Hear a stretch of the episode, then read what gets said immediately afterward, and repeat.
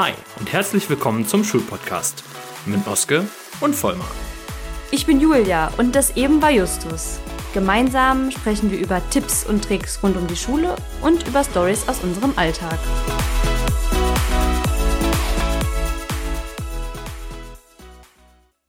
Heute geht es um Präsentismus. Präsentismus ist ein Riesenproblem für deine Gesundheit. Warum das so ist und was du dagegen tun kannst, das erfährst du in der heutigen Folge. Tja, stellt sich natürlich erstmal die Frage, was ist eigentlich Präsentismus? Julia, klär uns mal auf. Genau, also die Definition von Präsentismus äh, lautet, Präsentismus ist in der Arbeitswissenschaft das Verhalten von ArbeitnehmerInnen, auch trotz Krankheit am Arbeitsplatz zu erscheinen. Gegensatz dazu ist der Absentismus, bei dem eine Leistung ohne entsprechende Verhinderungsgründe ausbleibt. Heißt also im Grunde genommen, egal wie es mir geht, ich komme zur Arbeit. Ja, oder auch egal wie die Umstände sind. Okay, also unter allen Umständen bin ich am Start. Genau. Okay, verstehe. Und fühle natürlich auch in irgendeiner Weise eine Verpflichtung. Im Gegensatz dazu steht, dass ich mich bei jedem, bei jeder Kleinigkeit krank schreiben lasse oder es Gründe gibt, warum ich sage, nee, äh, morgen kann ich eigentlich nicht arbeiten. Ne? Die Situation passt irgendwie nicht für mich. Ja, alles klar. Ja gut, dann ist natürlich die Frage, warum, wie kommt es dazu? Also ich meine, es ist natürlich sehr systemabhängig und Systeme sind sehr unterschiedlich.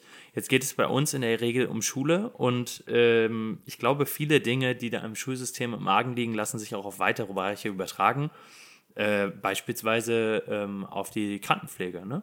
Also so ist es ja in der Schule so, dass wir nun seit längerem einfach mal einen Lehrermangel haben. Es sind zu wenig Leute da. Ähm, das System an sich ist auch einfach so geschaffen, dass nicht genug Lehrkräfte da sind, um größere ähm, ja, Krankheitswellen aufzufangen. Also wenn einfach mal 15 Lehrkräfte krank sind, selbst an der großen Schule, gibt es einfach ein Riesenproblem. Denn wer soll das auffangen? Dafür gibt es keine Konzepte, weil dann einfach zu viele Leute fehlen. Ähm, ja, und ich glaube, das lässt sich auf vieles übertragen. Wie gesagt, wie zum Beispiel auf die Pflege. Es gibt halt keinen Vertretungspool von 15, 20 Leuten, die dann auf einmal aus dem Schrank springen. Ne? Mhm. Beziehungsweise, wenn man, wenn man sagt, äh, bei großen Schulen gibt es nicht genug, sobald du in einem kleinen Betrieb oder so guckst, wenn da irgendwie nur der Chef ist, ein Azubi, ein Meister ähm, und ein Geselle, dann hast du ja auch nur irgendwie eine Mannschaft aus vier, fünf Leuten, vielleicht noch eine Sekretärin. Dass da mal ein oder zwei krank werden. So, ne? genau. Also, keine Ahnung, wenn du an die denkst, an die Reifenzeit und dann wird irgendwie umgesteckt, so und dann fehlen da zwei Leute, ja, wie wollen die denn, wie wollen die das schaffen? Ja, wie bei meinem Bruder. Ich meine, stell dir vor, allein die Sekretärin fehlt, die ganze Auf Auftragsannahme und Weitergabe, ja? Genau. Ist ja in der Schule auch so. Stell dir vor, das Sekretariat ist nicht besetzt. Katastrophe. Ja, es kommt bei uns manchmal vor, dann, dann hängt da ein Zettel und da steht dann drauf, dass sich bei wichtigen Anliegen an die Schulleitung gewendet werden soll. Und das ist natürlich, also man weiß dann, dass zum Beispiel jetzt dieser Zettel existiert, wenn man nicht kommt, und dass man dann seine Aufgaben und auch irgendwie die Belange dann einfach weiterleitet an jemanden, der eigentlich ja auch schon vermutlich hier zu 100 Prozent in irgendeiner Weise ausgelastet ist. Und das erhöht natürlich den Druck ungemein. Aber eigentlich ist das ja genau der richtige Weg, ne? Also sich zu sagen, hey, ich bin krank, ich kann jetzt nicht, ich bin arbeitsunfähig, ich muss mich erholen. Das ist ja quasi das Gegenteil vom Präsentismus. Mhm. Also da hat jemand verstanden, mir geht es nicht gut, ich muss zu Hause bleiben, ich muss gesund werden. Ansonsten bringe ich jede Menge negative Dinge mit. Das heißt, gehen wir mal einen Schritt zurück und überlegen, was macht einen Präsentisten oder eine Präsentistin aus? So würde ich es jetzt einfach mal ja, nennen. Ja ähm, dann hätten wir in Bezug auf Schule, naja, ich gehe halt trotzdem hin.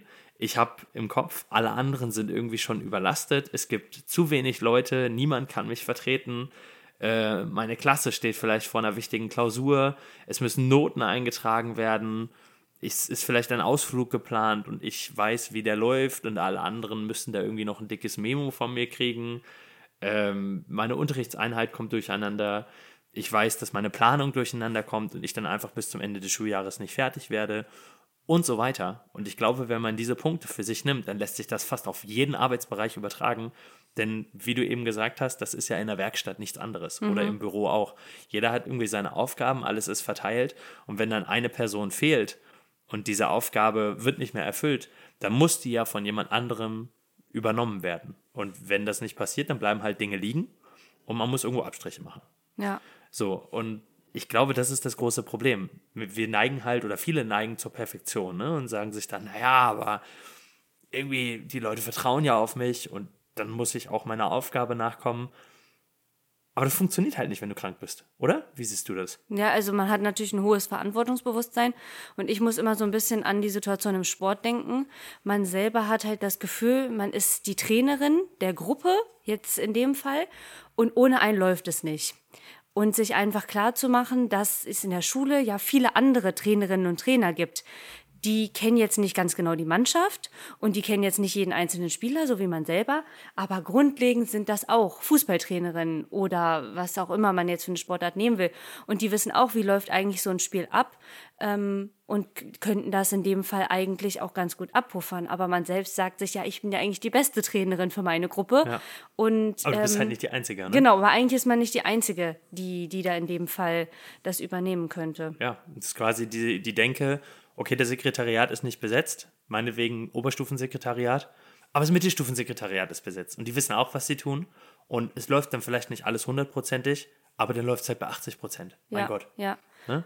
Ich finde jetzt für Referendare spitzt sich das Ganze oder auch andere, die sich in der Ausbildung ähm, befinden, spitzt sich die ganze Situation natürlich nochmal zu, weil es nicht nur das Gefühl ist, dass man irgendwie jemanden im Stich lässt und dass man die, der beste ähm, Ansprechpartner für die Gruppe, die Klasse, den Kunden oder so wäre, sondern es sind ja dann persönliche Ziele, die man Angst hat, nicht zu erreichen.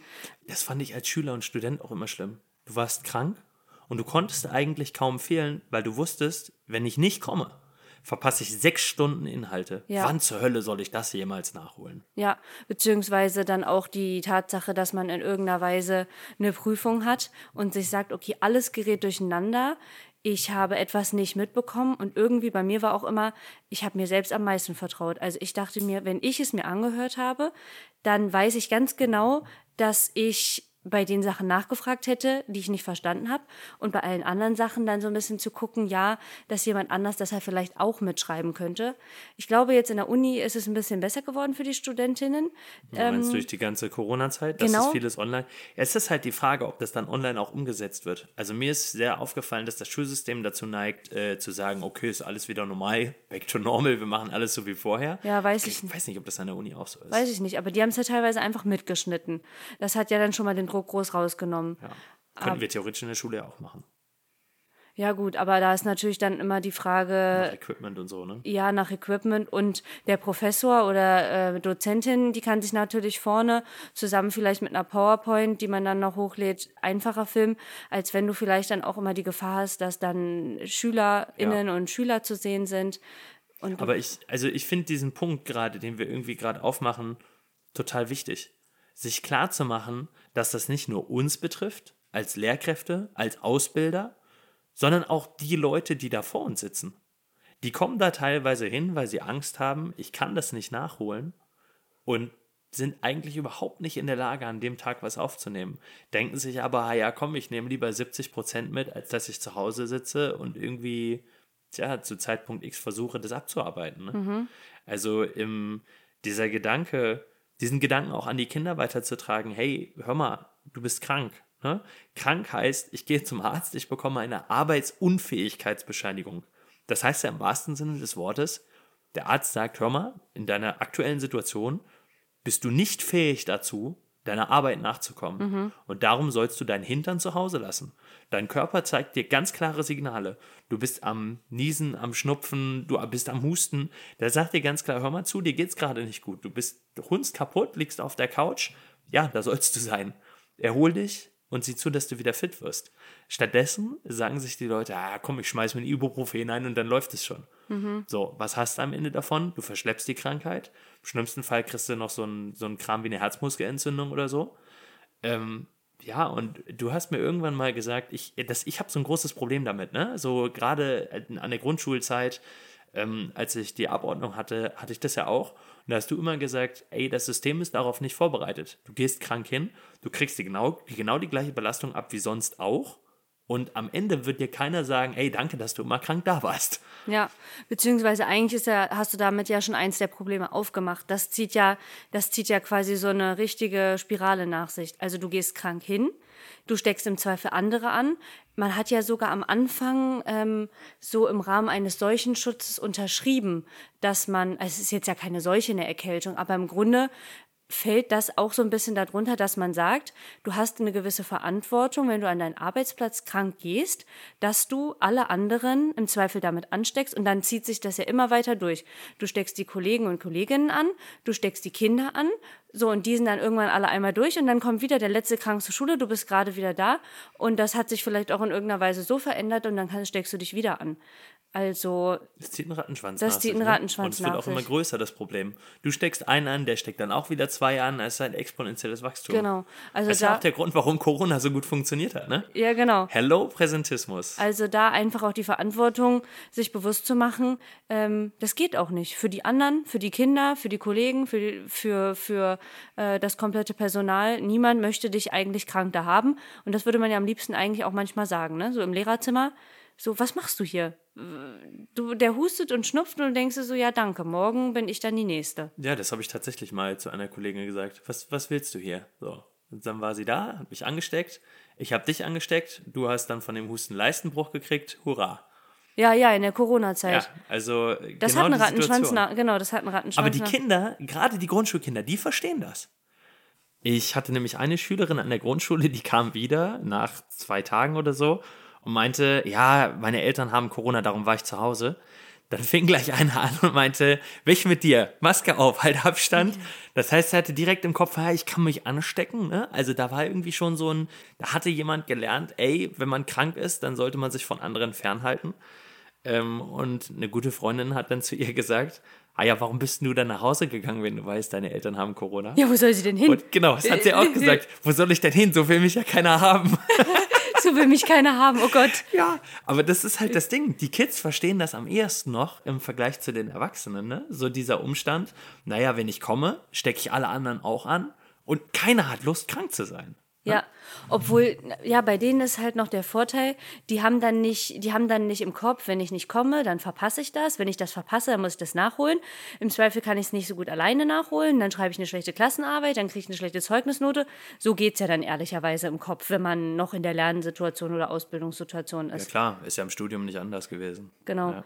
Aber was man dabei, finde ich, dann ganz oft vergisst, ist einfach die Tatsache, dass die Genesung sehr, sehr viel langsamer voranschreitet. Was du vorhin gesagt hast, es wird Leistungsfähigkeit erwartet, wie du sie sonst bringst. Und anstatt dass du dich irgendwie erholst und versuchst quasi alles dafür zu geben, dass du dann wieder vollkommen fit wiederkommen kannst, ziehst du es eigentlich nur in die Länge und kommst dann halt fünf Tage oder sechs Tage mit halber Leistungsfähigkeit, anstatt irgendwie drei Tage gar nicht und danach dann, dass man wieder zumindest nicht auf 50 Prozent ist, aber vielleicht irgendwie auf 80 Prozent, dass es dann wieder, dass es dann wieder direkt hochgeht. Ja, ich finde halt tragisch, so gerade dieses, dieses Grundschulbeispiel. Wir sind ein Vorbild für die Kinder. Von Anfang an, die kriegen das ja mit. Wenn du krank zur Arbeit rennst, werden auch deine Kinder krank zur Schule rennen. Es. Ich finde es schwierig, wenn die Leute nicht darauf achten, wie es ihnen geht und dann entsprechend so handeln, dass es ihnen wieder gut geht und sie dann auch das, was sie machen sollen, wirklich gut machen können.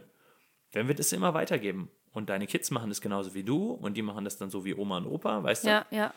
Ja, das schlechte Gewissen führt ja teilweise auch dazu, und das ist ja auch durch Corona einfacher geworden, dass du einfach zu Hause teilweise, also je nach Job, musst du ja gar nicht ins Büro, sondern dann ist es so, dann denkst du dir, okay, vielleicht melde ich mich gar nicht krank, vielleicht mache ich einfach Homeoffice. Ja. Und für die Schule ist das ja genauso. Du sitzt dann hier und denkst dir so, ja gut, mir geht's jetzt eigentlich nicht so gut, aber ich weiß, bald ist irgendwie die Abi-Zeit und jetzt könnte ich noch ein Lernbüro und dann sitzt man doch irgendwie und dann wird aus einer Stunde zwei Stunden, drei Stunden. Das fängt ja eigentlich bei dem Vertretungsunterricht schon an. Anstatt dass du dann ne, dem Trainer, der Trainerin vertraust und einfach sagst, hier, wir sind da im, und da im Buch, bereitest du dann irgendwie eine Stunde vor oder nimmst deine geplante Stunde, wandelst sie ab, damit der oder die andere das bloß optimal durchführt, obwohl er oder sie das ja meistens, also wenn fachgleich vertreten wird, genauso gut hinbekommen würde. Ja, oder genauso, wenn du Schüler, Schülerin bist, ah, ich bin krank, dann kann ich ja schon mal für die Klassenarbeit lernen. Ne? Genau. Als Lehrer, ah ja, komm, dann kümmere ich mich mal um den Stapel Abi-Klausuren. Nein, du bist krank. Ja. So, es hat einen Grund, warum du eine Arbeitsunfähigkeitsbescheinigung bekommen hast. Der Arzt hat gesagt, lass deinen Hintern zu Hause. Genau. Das Absurde daran finde ich, wenn du dagegen eine schwierigere Schwangerschaft hast und länger deinen Unterricht abgeben musst, bleibst ja auch zu Hause. Da machst du ja auch nicht nebenbei noch 30 Sachen. Ich meine, klar, dann gibt es dann vielleicht noch Möglichkeiten, ins Homeoffice zu gehen, wenn es dir eigentlich mental gut geht. Ne? Ähm, aber genauso, wenn du irgendwie dir Knochen gebrochen hast oder so. ja, da muss man halt eine Lösung finden. Dir geht's einfach, du kannst halt, stell dir vor, du hast die Knochen gebrochen und arbeitest eigentlich im Lager und trägst irgendwelche schweren Sachen umher. Wie soll das funktionieren? Ja, ja. Das, da kommt, keine, kommt kein Mensch drauf auf sowas. Das heißt, eigentlich sind wir ja an einem Punkt, wo man sich überlegen muss, okay, ähm, also das sind ja immer, wenn Präsentismus auftritt, geht es im Zweifel um eine Erkältung. Meistens. So, das heißt, wenn ich erkältet bin, unter welchen Umständen kann ich entscheiden, ob ich arbeitsfähig bin oder nicht? Na, beziehungsweise muss ja nicht immer nur Erkältung sein. Ich finde einfach, Präsentismus ist die Frage bei kurzen Sachen, sowas wie Erkältung, ähm, vielleicht, keine Ahnung, du nimmst ein Antibiotikum, das kann es ja auch sein. Das muss ja nicht immer direkt sein, dass du irgendwie Husten oder Schnupfen hast. Kann ja auch sein, dass du schon Antibiotikum nimmst und einfach vielleicht gar keinen mehr anstecken würdest, aber dein Körper ist ja in irgendeiner Weise trotzdem belastet. Dann in irgendeiner Weise mittelfristige Sachen, sowas wie du kommst aus dem Skiurlaub und keine Ahnung, hast irgendwie dir den Knöchel verstaucht, muss jetzt ja noch nicht mal direkt was Schlimmeres passi passiert sein. Oder du hast eine größere Verletzung oder irgendwas Psychisches oder was am Herzen und es ist quasi klar, das ist jetzt nicht nur eine Woche oder auch zwei, sondern das ist eher so, wir reden von einem halben Jahr. Ja. Oder ein Dreivierteljahr. Es ist natürlich auch immer abhängig vom Job, ne? Also körperliche Verletzung bei einem körperlichen Job funktioniert natürlich nicht. Ja. Und äh, wenn ich mir den Knöchel verstaucht habe, kann ich natürlich trotzdem noch irgendwie zur Schule gehen, Unterricht halten, je nachdem, wie es mir geht und wie zugedröhnt ich mit Schmerzmitteln sein muss. Ja. Ähm, aber ich finde gerade diese Erkältungssituation so interessant, denn also wenn du dir überlegst, wie die Leute zur Arbeit kommen, dann ist es so, wenn die ein tatsächliches körperliches Problem haben, das sie derart einschränkt, dass der Arzt sagt, du kannst nicht gehen, dann gehen sie im Zweifel auch nicht. Dann verstehen sie das. Mit einem gebrochenen Bein geht keiner hin und fährt Gabelstapler. Na, ich erinnere an dich. Also nicht wegen Gabelstapler. Aber ich erinnere ans Praktikum.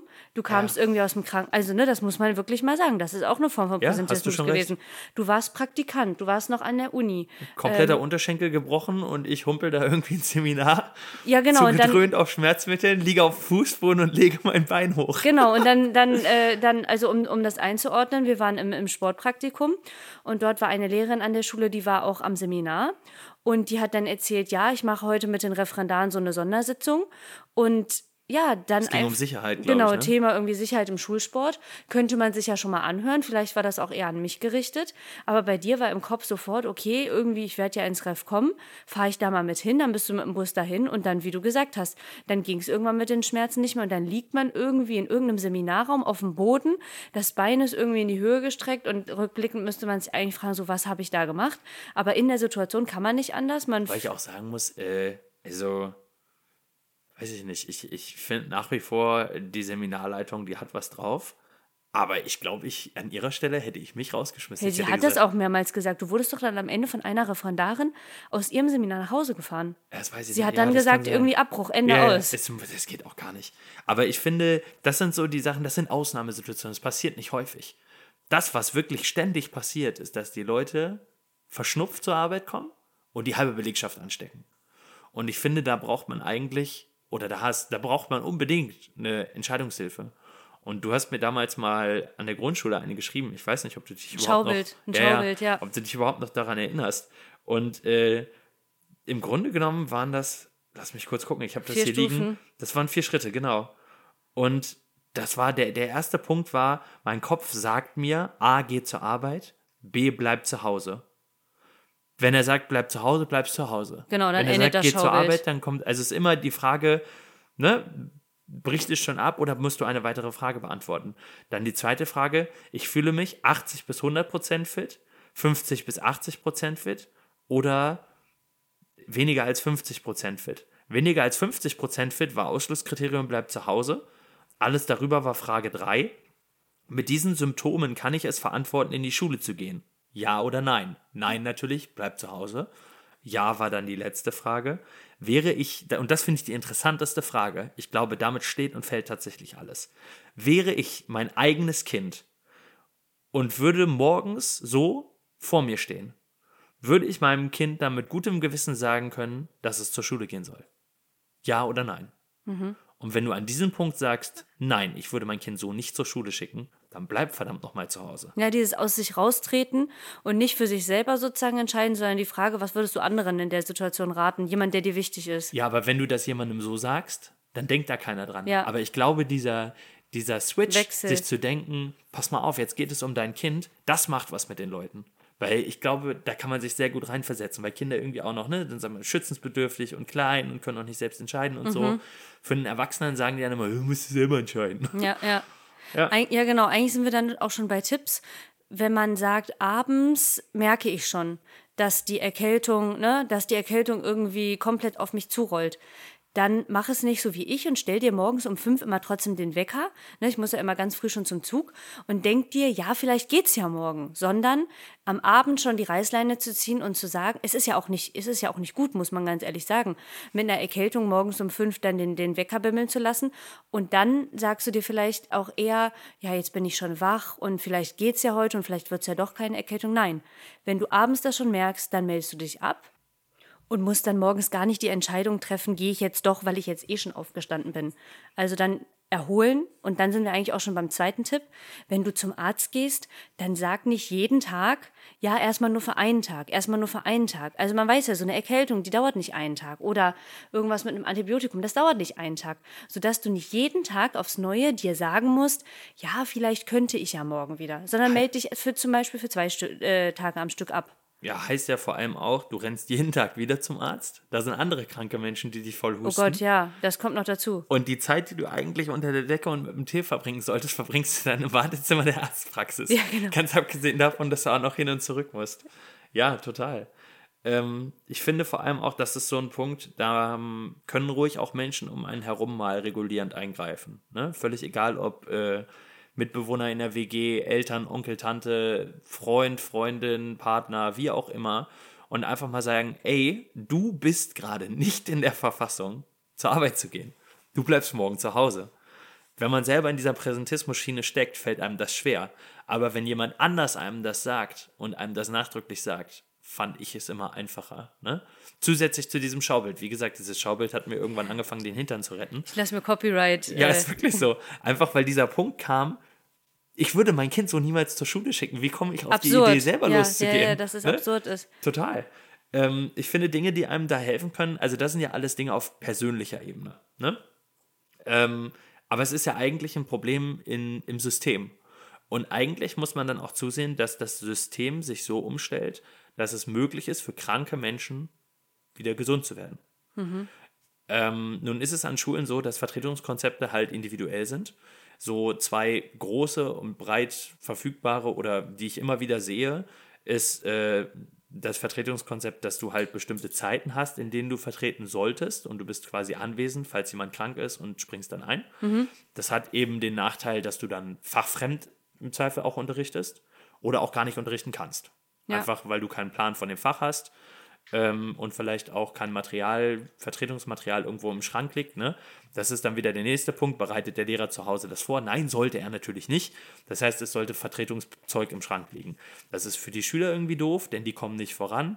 Es ist für dich doof, du stehst da und hast keinen Plan von dem Fach. Das heißt, am Ende ist die Stunde, kannst du auch den Bach runterkicken. Passiert nichts.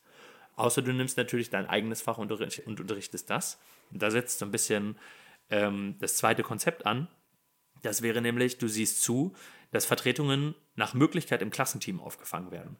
Ich glaube, das ist schwierig, je kleiner die Schule ist und einfacher, je größer sie ist. Aber das ist zum Beispiel an meiner jetzigen Schule so.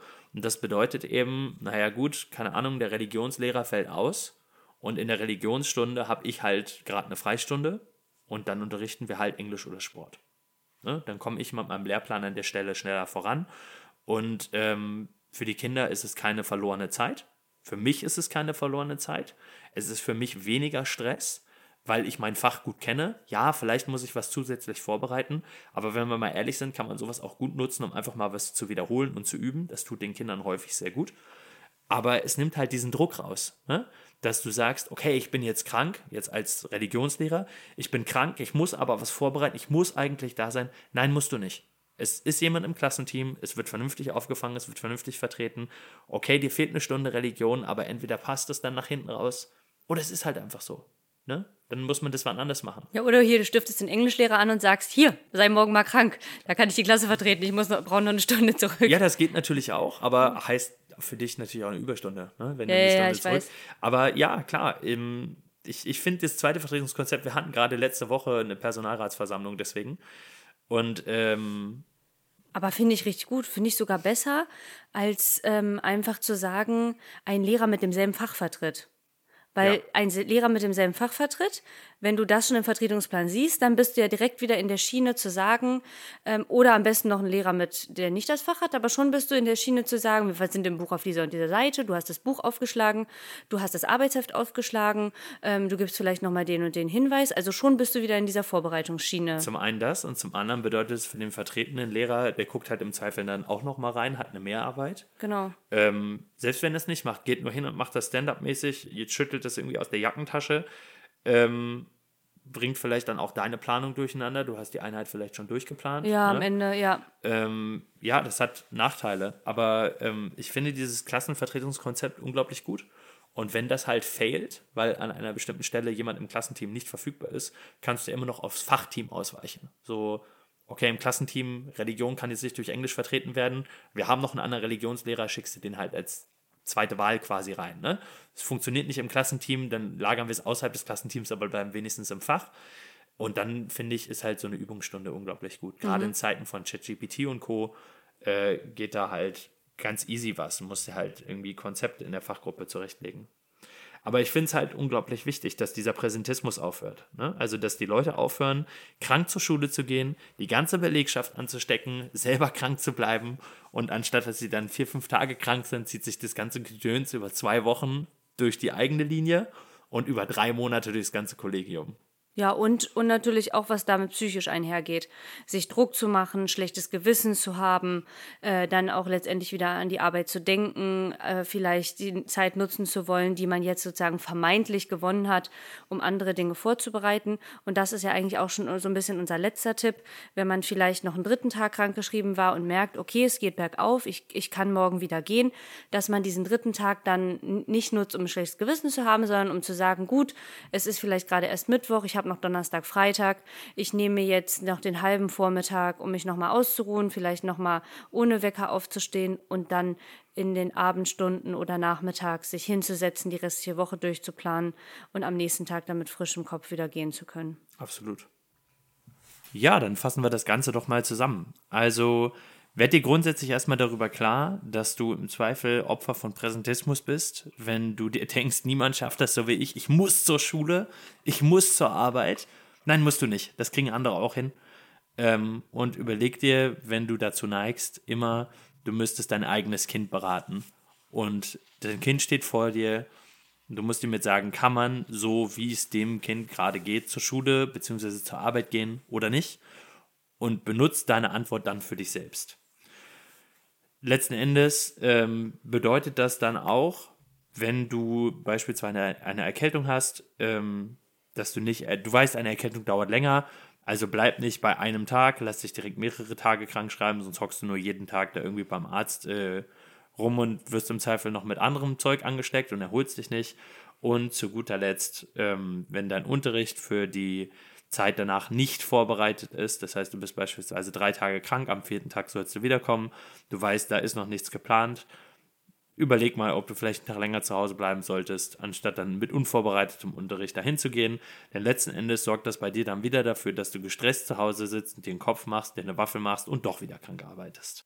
Und zu guter Letzt mal wieder entweder oder. Julia, wenn du einen Partner oder eine Partnerin an der Schule hast, so wie mich, lieber an der gleichen Schule oder an unterschiedlichen Schulen? An unterschiedlichen. Boah, bin ich so schlimm. Nee, nicht schlimm, aber ich finde. Nicht schlimm, aber schon ein bisschen schlimm. Ein bisschen schlimm.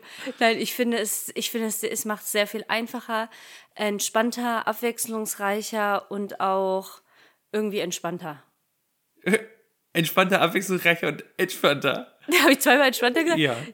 Nein, ich, Aber ich kann es verstehen. Ich stimme dir zu, weil, also für mich ist da einfach noch mehr dahinter. Ähm, ich finde. als zweimal entspannter.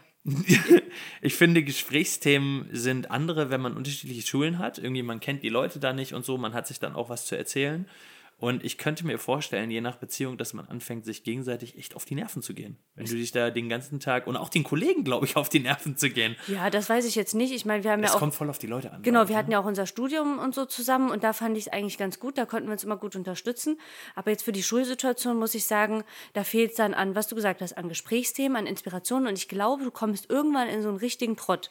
Also du bist dann nicht mehr nur Herr und Frau so und so, sondern du bist wirklich Herr und Frau so und so an der gleichen Schule. Also was hast du denn dann, dann noch, wenn du irgendwie 40 Stunden Arbeitszeit hast und alles dreht sich nur um dieselbe Schule, da hast du echt irgendwie gar nichts mehr. Ja, voll. Ja, zumal, wenn du irgendwie dann noch Kinder am Start hast, äh, dann habt ihr am gleichen Tag Elternsprechtag, am gleichen Tag hier sonst was, Elternabend und sonst für ein Gedöns, brauchst du jedes Mal einen Babysitter. Ja, okay, das, das stimmt natürlich. Kommt noch zu- oben drauf, ne? Ja, das kommt zusätzlich. Ja, und wenn du nach Hause kommst, äh, musst du auch irgendwie zusehen, dass du dann auch was zu essen bekommst. So ist das, du hast Elternabend, ich koche und dann äh, ist es umgekehrt. Ja, auf jeden Fall. Beziehungsweise man muss sagen, wenn man sich an der Schule kennenlernt, dann ist es vielleicht auch nochmal was anderes, als jetzt die bewusste Entscheidung zu treffen. Ich meine, wer möchte dann, wenn er sich an seiner Schule wohlfühlt, sagen, so, ich gehe da jetzt weg? Dann sieht man das vielleicht ein bisschen anders. Es klingt, ist dann wie so eine Flucht, ne? Oh nein, äh, jetzt sollte ich mich Jetzt habe ich irgendwie kennengelernt, nix wie weg hier. Ja, genau. Aber ich denke, es ist auf jeden Fall einfacher und ich glaube auch mit den, auf Schülerebene. Es ist einfacher, wenn du nicht an einer Schule bist. Dann ist es nämlich auch nicht so, ja, ähm, wir haben ja auch ihre Frau und, und dieses Komische können sie mal ausrichten und so, auch was wir teilweise so ein bisschen im Studium und im Ref hatten. Also man möchte das ja auch immer nicht, ne? Man, man ist, man ist, man ist sich selber und man möchte jetzt auch nicht immer Man irgendwie. ist sich selber? Man ist man selbst. Man ist man selbst und man möchte jetzt auch nicht mal ausgerichtet bekommen über einen Dritten, weißt du? Das ist ein halbes Familienunternehmen in einer Schule. ja, voll. Zumal spätestens, was du gesagt hast, wenn man eigene Kinder hat und die sollten in die Schule gehen, meistens möchte man die ja in der Schule haben. Also man findet seine Schule ja meistens toll, sonst wäre man da nicht. Und spätestens dann ist es ja richtig, also es ist ja eine richtige Sippe, die dann da in der Schule ist, ne? Alle denselben Nachnamen. Nein, ich finde das so eigentlich schon ganz sympathisch. Dir hat diese Folge gefallen? Dann lass uns ein Like da und teile sie mit deinen Freunden. Und wenn du auch in Zukunft keine weiteren Folgen verpassen willst, dann freuen wir uns über dein Abo.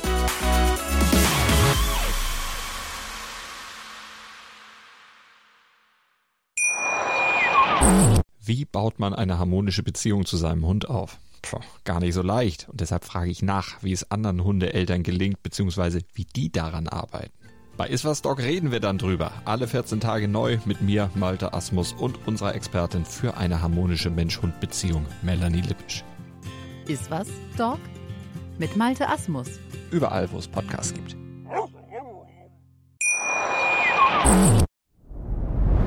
Dir hat dieser Podcast gefallen? Dann klicke jetzt auf Abonnieren und empfehle ihn weiter. Bleib immer auf dem Laufenden und folge uns bei Twitter, Instagram und Facebook. Mehr Podcasts findest du auf meinpodcast.de.